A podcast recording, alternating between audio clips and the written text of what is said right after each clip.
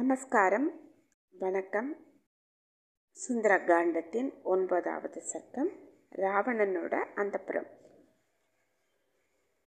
ஜெய் ஸ்ரீராம். ஹனுமான் அந்த புஷ்பக விமானத்தில் மிக விசாலமான சிறந்த மாளிகையை பார்க்குறாரு. ராட்சசேந்திரனோட அந்த மாளிகை ஒரு யோஜனை நீளம், அரை யோஜனை அகலம், நிறைய உப்பரிகளையும் இருக்குது. அங்கே பார்க்குறாரு. எதிரிகளை அடக்கிற ஹனுமான் விசாலமான கண்களை உடையவளான விதேக மன்னன் மகளான சீதையை தேடிட்டு அந்த மாளிகையோட எல்லா பக்கங்களையும் திரிஞ்சு பார்க்குறாரு. ராட்சசர்களோட நேர்த்தியான வீடுகளை பார்த்துட்டு ராட்சச மன்னனோட இருப்பிடத்துக்கு வந்து சேர்றாரு ஹனுமான். நேசமிக்க ஹனுமான், தேசுமிக்க ஹனுமான். மூணு நாலு தந்தங்களோட உடைய யானைகள் அங்கே கட்டப்பட்டிருந்தது. ஆயுதங்களோடு இருக்கக்கூடிய வீரர்கள் வந்து அங்கங்கே பரவலாக நின்றுட்டு காவல் பண்ணிட்டு இருந்தாங்க.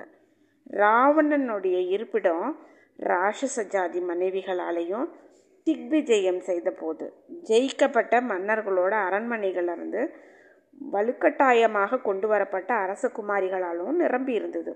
முதலை, மகரமீன், திமிங்கலம், சுறாமீன், இந்த மாதிரியான நீர்வாழ் ஜந்துக்கள் நிறைஞ்சு பெருங்காற்று மேகத்தால் தாக்கப்பட்ட மலை மாதிரி இருக்கக்கூடிய அலைகளுடைய பெருங்கடலை போல் இருந்துச்சு.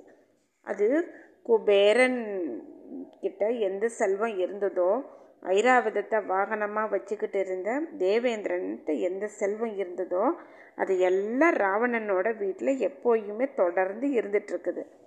அரக்கர்களோட வீடுகளில் குபேரன், யமன், வருணன் இவங்க எல்லாம் அனுபவிக்கக்கூடிய அந்த அத்தனை விதமான சகல ஐஸ்வர்யங்களும் போக சாதனங்களும் செல்வ செழிப்பும் அவைகளை காட்டிலையும் மேம்பட்ட தரத்தில் அங்கே விளங்கிக்கிட்டு இருந்ததை பார்க்குறாரு ஹனுமார். அந்த மாளிகையோடைய நடுவில் நிர்மாணிக்கப்பட்ட பல மத யானைகள் காவல் புரிஞ்சிட்ருக்கிற மாதிரியான சிலைகள் இருக்கிறதான ஒரு சிறப்பான அம்சமான ஒரு வீட்டை பார்க்குறாரு வாயுகுமாரர்.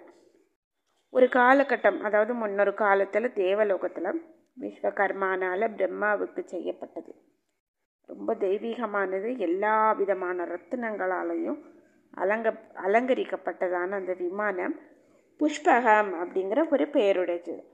ரொம்ப தீவிரமாக தவம் செஞ்சு பிரம்மா கிட்டே இருந்து குபேரன் அதை வாங்கினார்.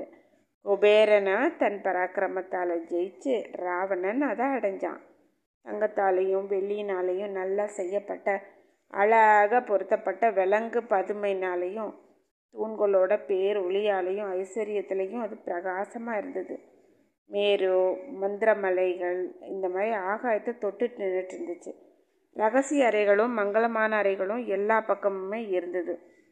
சூரியனையும் அக்னியும் மாதிரி ஒளி வீசிட்டு இருந்துச்சு. விஸ்வகர்மானால் ரொம்ப கவனமாக சிரத்தையோடு செய்யப்பட்டது. தங்கமயமான படிக்கட்டுகள், அழகிய மேடைகள் உடையது. தங்கம், ஸ்பட்டிகம் இந்த மாதிரி இந்த விலை உயர்ந்த பொருட்களால் காற்றோடிகள் செய்யப்பட்டிருக்குது. இந்திரநீலம், மகாநீலம் அதாவது ரொம்ப அபூர்வமான மணிகள், இதால் இழைக்கப்பட்ட திண்ணைகள், கதவுகள் இல்லாத சாளரம், காற்றோடி, சதுரம், தாமரப்பூ இந்த மாதிரியான வடிவங்களில் இருக்கும். பவழம், அபூர்வமான முத்துக்கள், விலைமடிக்க முடியாத ரத்தினங்கள் இதெல்லாம் நாளையும் பதிக்கப்பட்ட தரைகள் இருந்துச்சு. இந்திரநீலத்தை பாலில் வச்சா பால் நீளமாயிரும். மகாநீலம் சிங்களத்தீவில் மட்டும்தான் உண்டாகிறது.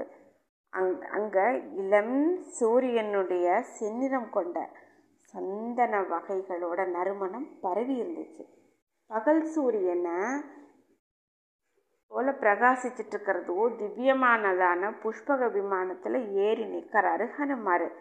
அங்கே இருந்த மாதிரியே வாயு பகவானே உருவம் எடுத்து சுற்றி வந்தது மாதிரி பானங்கள், உணவு வகைகள் இதிலிருந்து வெளிப்பட்ட மூச்சு முட்டுற மனத்தை அப்படியே நுகர்ந்தார். அந்த மனம் மகாவீரரான அவரை வெளியூர்லேருந்து வந்த விருந்தாளியே அவர்கள் உறவினர்கள் பாசத்தோடு அழைப்பது மேலே அண்ணா இங்கே வா அப்படின்னு சொல்கிற மாதிரி இருந்துச்சான். ராவணன் இருக்கும் இடத்துக்கு குறிப்பாக அழைக்கிற மாதிரி இருந்தது. பின் அப்புறம் அந்த வழியாகவே போன ஹனுமார் பேரழகு வாய்ந்த விசாலமான அரங்கத்தை பார்க்குறாரு. உத்தமமான பெண்களை போல் அந்த இடம் ராவணனுக்கு பிடிச்சிருந்துச்சு. நவரத்தினங்களால் இழைக்கப்பட்ட படிகள், படிக்கட்டுகள், தங்க சாளரங்கள், படிகத்தாலான தரைகள், அங்கங்கே அலங்காரமாக இருந்த தந்தங்கள், முத்து, பவழம், வெள்ளி, தங்கம் இதனால் ஆனால் அநேகமான தூண்கள் இருந்துச்சு. சுற்றிலும் நிறைய அழக அழகான வேலைப்பாடுகள் இருக்கக்கூடிய, அதே போல் சமமாக ஒரே மாதிரி இருக்க இழைக்கப்பட்ட பெரிய பெரிய தூண்களையும் பார்க்குறப்போ இறக்கையை விரிச்சுக்கிட்டு அந்த விமானம் ஆகாயத்தை நோக்கி புறப்படுறது போல இருந்தது.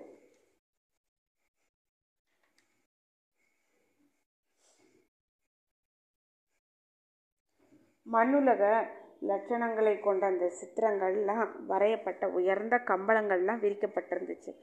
நாடுகள், வீடுகள் இதெல்லாம் இருக்கிற மண்ணுலக மாதிரி விமானம் விஸ்தாரணமாக இருந்துச்சு. மதங்கொண்ட பறவைகள் கூச்சலிட்டுக்கிட்டு இருந்துச்சு. திவ்யமான நறுமண பூச்சுக்களோட மனம் வீசிகிட்டு இருந்தது. ராட்சச தலைவன் உட்கார்றதுக்காக விலை உயர்ந்த விருப்பிகள்லாம் இருந்தது. அதில் அகில், தூபம், புகை சூழ்ந்திருந்துச்சு. மாசே இல்லாமல் அன்னப்பறவை போல் தூய்மையாக வெண்மையாக இருந்தது. நிறைய மலர்கள் தூவப்பட்டிருந்துச்சு. வசிஷ்ட மகரிஷிகிட்ட இருந்து குற்றமற்ற வசிஷ்ட மகரிஷிகிட்ட இருந்த குற்றமற்ற காமதேனு மாதிரி சகல மனோரதங்களையும் பூர்த்தி செய்தது. மனசுக்கு உல்லாசத்தை உண்டு பண்ணதற்காக துக்கத்தை நாசம் செய்து சகல சம்பத்துக்களையும் தேக காந்தியும் கொடுத்துச்சு. ஐந்து புலநுகர் பொறிகளுக்கும் அஞ்சு வகையான போகங்களை கொடுத்து ஒரு தாயை போல ஹனுமானுக்கு மன திருப்தியை கொடுத்துச்சு.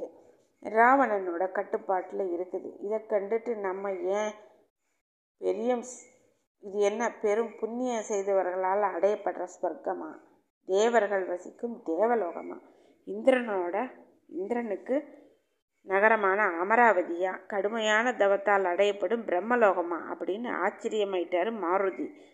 அந்த ஸ்வர்ணமயமான விலங்குகள் ஆடாமல் அசையாமல்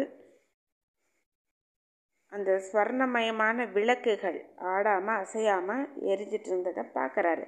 கை தேர்ந்த சூதாட்டக்காரர்களோட தோற்று போன சாமானிய சூத்திர சூதாட்டக்காரன் மாதிரி அடங்கி ஒடுங்கி கவலையோடு நின்றுட்டு இருந்தார். விளக்குகளோட ஒளியினாலேயும் ராவணனுடைய தவத்தாலேயும் தேஜஸாலேயும் அணிகலன்களில் அதோடைய ஒளி சிதறல்கள் எல்லாம் அங்கே இங்கேயுமா பட்டு அந்த இடமே ரொம்ப பிரகாசமாக இருந்துச்சு. ஆயிரக்கணக்கான உத்தம பெண்கள் அங்கங்கே விரிக்கப்பட்டிருந்த கம்பளங்களில் பல வகையான நிறமுடைய ஆடைகளையும் மாலைகளையும் அணிகலன்களையும் அணிஞ்சிட்டு ரொம்ப சோர்வடைஞ்சு மதுபான மயக்கத்தால் உறக்கத்தால் ஆட்கொள்ளப்பட்டு அந்த நள்ளிரவில் அயர்ந்து நித்திரம் செய்வதை பார்க்குறாரு. அவர்கள் தூங்கி கொண்டிருந்ததால் வந்து அணிகலன்கள் ஒன்றோடு ஒன்று உரசுற ஒலிகள் இல்லாமல் நிசப்தமாக அந்த இடம் இருந்ததை பார்த்தப்போ சப்தம் செய்யாத அன்னப்பறவையும் வண்டுகளும் நிறைஞ்ச தாமரை கூட்டம் போல் இருந்துச்சு. உறங்கிக்கிட்டு இருந்த அந்த உத்தம பெண்களோட பற்கள் மறைக்கப்பட்டும் கண்கள் மூடி முகங்களில் தாமரை மனம் வீசுவதையும் மாருதி பார்த்தார். ராத்திரி முடிவு, சூரியோதய காலையும் வரப்போகுது. அப்போ மலர்ற தாமரைகள் எப்படி இரவில் மறுபடியும் மூடிக்கொள்ளுமோ அது மாதிரி நாரிமணிகளின் தோற்றம் வந்து அப்படி இருந்தது. இவர்களோட முகத்தாமரைகள் அலர்ந்த தாமரைகள் போல் இருக்கிறதால மதுகொண்ட வண்டுக்கள் எல்லாம் வந்து அடிக்கடி தேன் வேண்டி மொய்த்து விடும் போலும் என்று நீரில் தோன்றும் தாமரைகளுக்கு ஈடாக அழகு, மனம், நிறம், ஆனந்தம் கொடுக்கக்கூடிய குணங்களுடைய அந்த உத்தம பெண்களுக்கும் இருந்ததால் தாமரையோட ஒப்பிட்டு பார்த்து அவர் எண்ணினார். அந்த அரங்கம் சரத்துக்கால ஆகாயத்தில் தாரகைகள் மின்ற மாதிரி அந்த பெண்மணிகளால் அழகாக விளங்குச்சு. அந்த பெண்களால் நாற்புறமுமே சூழப்பட்ட ராவணன் நட்சத்திரங்களால் சூழப்பட்ட சந்திரன் மாதிரி விளங்கினான். ஏராளமான புண்ணிய கர்மாக்களை செஞ்சு அதன் பயனால் நட்சத்திர பதவி அடைஞ்சு அப்புறம் புண்ணியம் கொஞ்சம் குறைஞ்சிது. மிச்சம் இருக்கிற போது மறுபடியும் வானத்திலிருந்து நழுவியர்களோ இந்த ஸ்திரீகள் அப்படின்ற மாதிரி ஹனுமான் எண்ணினார். அந்த பெண்களின் தேக காந்தி, நிறம், மங்களகமான ஒளிர்ந்த அந்த பெரிய தாரகைகளுடையதாக இருந்துச்சான். தெல்ல தெளிவாக விளங்குச்சு அவருக்கு. மதுபானத்தால் வந்து அவர்கள் குடிச்சிட்டு அவர்கள் அப்பொழுது தான் அவர்களுடைய விளையாட்டுக்கள் எல்லாத்தையுமே முடிச்சுட்டு பெரிய மாலைகளை எல்லாத்தையும் நழுவ விட்டுட்டு, விலையுறந்து அணிகலன்கள் எல்லாத்தையுமே சிதற விட்டுட்டு அவங்க அங்கேருந்து தூங்கிட்டு இருந்தாங்க. சில பேரோட நெற்றி திலகங்கள் எல்லாம் அழிஞ்சிருந்தது, சிலரோட சிலம்புகள் கலண்டு இருந்துச்சு, சில உத்தம பெண்களோட மாலைகள் பக்கத்தில் நழுவி கிடந்தது, சிலரோட முத்து மாலைகள் அறுந்து போயிருந்தது, சிலருடைய புடவை அவிழாமல் இருப்பதற்காக கட்டப்பட்டிருக்கும் பட்டுக்கயிறுகளும் மாலைகளுமே அருந்திருந்தன. பழு சுமந்து வந்த பெண் குதிரைகள் சிரமம் தணிக்க தரையிலே மெய்மறந்து படுத்து கிடப்பது போல படுத்துக்கிட்டு படுத்துட்டு இருந்தாங்க. சிலர் காதணிகள் இல்லாமல் இருந்தாங்க, சிலர் பெருங்காட்டில் பெரிய யானைகளால் நசுக்கப்பட்ட பூங்கொடிகள் போல நசுக்கப்பட்ட அறுந்து போன மாலைகளோடு காணப்பட்டாங்க. சிலர் உன்னுடைய கழுத்தில் போட்டிருந்த மாலைகள் சூரிய சந்திரர்களை போல் ஒளி வீசிட்டு இருந்துச்சு. அப்புறம் ரெண்டு புஷ்பங்களுக்கு இடையில் மனம் மயங்கிய அன்னப்பறவைகள் போல அவைகள் பிரகாசித்தன. சிலருடைய வைடூரிய ஆபரணங்கள் மீன் கொத்தி பறவை போல இருந்தது. சின்ன சில பேர் தங்கச் சரடுகள் சக்கரவாகம் மாதிரி இருந்தது. ஆற்றோரங்களில் அன்னம் நீர் காக்கைகளால் சூழப்பட்ட சக்கரவாகத்தால் அழகு செய்யப்பட்ட மணல் குன்றுகள் மாதிரி அவர்கள் விளங்கினாங்க. சதங்கை கூட்டமோ மெட்டுக்கள் மொட்டுக்கள் அணிகலன்களை தங்கத்தாமரைகள் முதலைகள் தேககாந்தியே கரைகள் தூங்கி கொண்டிருந்தவங்க நதியோடு ஒப்பிடத்தக்கவராகவார்கள். சிலருடைய மென்மையான அங்கங்களாலேயும் நுனியிலும் காணப்பட்ட ஆபரணங்களின் அடையாளங்கள் நகைகள் போலவே தோன்றுச்சு. நகைகளோட வடுக்கள் கூட அவர்களோட அழகை மெருக்கேறவே செய்தது. சிலரோட முகத்திலிருந்து வீசின சுவாச காற்றால் உதரப்பட்ட ஆடை துணி நுனிகள் முகங்களின் மேல் விசிறி வியர்வையை போக்குற மாதிரி இருந்தது. ராவணனுடைய மனைவிகள் பலவித வர்ணங்களால் ரொம்ப சோபையோடு விளங்கினாங்க. அழகியது ஒளி பொருந்துவியான மேலாக்குகள் அவருடைய முகவாய் கட்டுகள் அசைந்த போது கொடிகள் மாறி காணப்பட்டுச்சு. சிலருடைய மங்களமான ஒளி வீசுகிற குண்டலங்கள் அவரோட மூச்சுக்காற்று மேலே வேகத்தால் மெல்ல மெல்ல அசைஞ்சிச்சு. இயற்கையாகவே நறுமணம் இருக்கிற அவங்களுடைய மூச்சுக்காற்று சர்க்கரையால் தயாரிக்கப்பட்ட மதுவுடைய வாசனையோடு சேர்ந்து வர்ற மாதிரி வீசிட்டு இருந்துச்சு ராவணன் மேலே.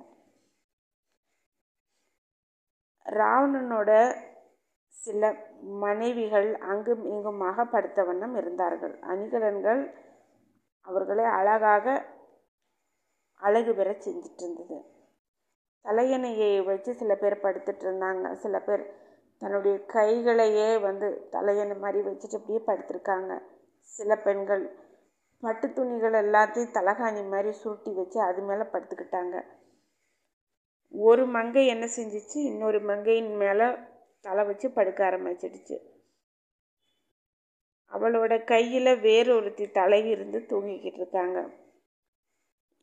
இப்படி அங்கேயும் இங்கேயுமாக பெண்கள் தூங்கிக்கிட்டு இருக்கிறத பார்க்குறாரு. மொத்தத்துக்கு அந்த பெண்களோட வரிசை மதம் கொண்ட வண்டுகள் மொய்க்கின்ற நூலில் ஒடுக்கப்பட்ட மலர் மாலை போல் அழகாக விளங்குச்சான். வசந்த ருது வைகாசி மாதத்தில் காற்றின் வேகத்தால் மலர்ந்த மலர்களோட கொடிகளோட கூட்டம் மாதிரி ஒன்றுக்கு ஒன்று மாலையாக பின்னிக்கிறதும் ஒருவரோடு ஒருவர் கூந்தல்கள் கூடியிருந்ததாலும் வண்டு கூட்டங்கள் நிறைந்த வனம் போன்ற அந்த இடம் ராவணனுடைய மனைவிகளின் கூட்டத்தால் மண்டி கிடந்தது.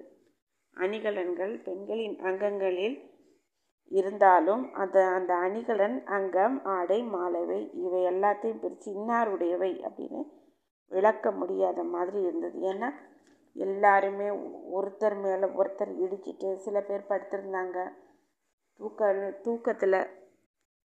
அப் அதனால அப்படி தெரியுது எல்லாருக்கும். ராவணன் ஆழ்ந்து தூங்கிட்டு இருக்க இருக்கப்போ சுடர் விடுற தங்க விளக்கு அடையாமல் அசையாமல் எரிஞ்சிட்ருக்கிறதுனால இமை கொட்டாமல் பல வகையான ஒளி வீசுகிற அந்த பெண்மணியை பார்ப்பவை போல் இருந்தது.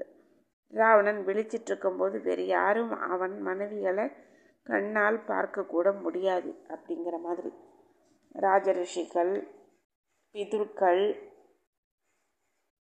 பித்ருக்கள், அசுரர்கள், கந்தர்வர்கள், இந்த மாதிரி ஜாதி பெண்களும் ராட்சச கன்னிகைகளும் அவன்கிட்ட திருமணம் செய்ய வேண்டி நாடி வந்தாங்க. யுத்தத்தை விரும்பின ராவணனால் பல பெண்கள் கவர்ந்து வரப்பட்டார்கள். இப்படி பெண்ணை தூக்கி கொண்டு வந்து விட்டால் அப்பெண்ணின் உறவினர்கள் போர் செய்து தோற்றுப்போய் தன் மேலாண்மையை ஏற்றுக்கொள்ளட்டுமே என்பது ராவணன் கருத்து. சிலர் ராவணன் மேலே பிரியமாக அவங்களாவே வந்து சேர்ந்தவங்க. அங்கிருந்த பெண்மணிகளில் எல்லாருமே ஒருத்தி கூட மிச்சம் இல்லாமல் அவனோட பராக்கிரமத்தாலும் குணத்தாலும் வசீகரிக்கப்பட்டவங்க தான். அந்த இடத்துல ஜனககுமாரியை தவிர வேறு யாருமே வேறொருவனால் விரும்பப்பட்டவங்க இல்லை. வேறொருவனுக்கு மனைவியாக இருந்தவளும் இல்லை. கீழ் ஜாதியில் பிறந்தவங்களோ, அழகு குறைந்தவங்களோ, சுபலட்சணங்கள் இல்லாதவங்களோ,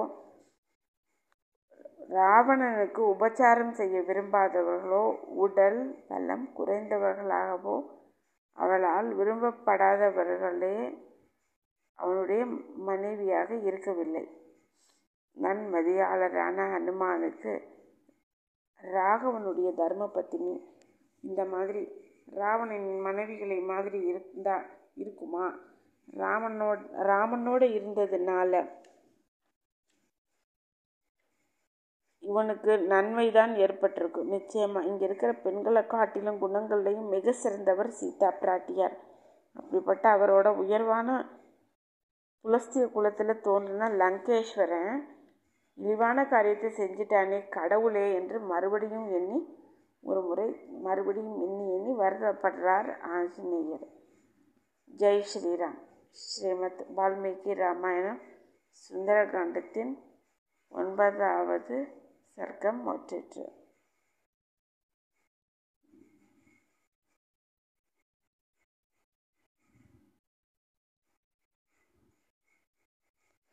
நீ அடுத்தது சர்க்கம் பத்து, மண்டோதரியை பார்த்தல். நமஸ்காரம்.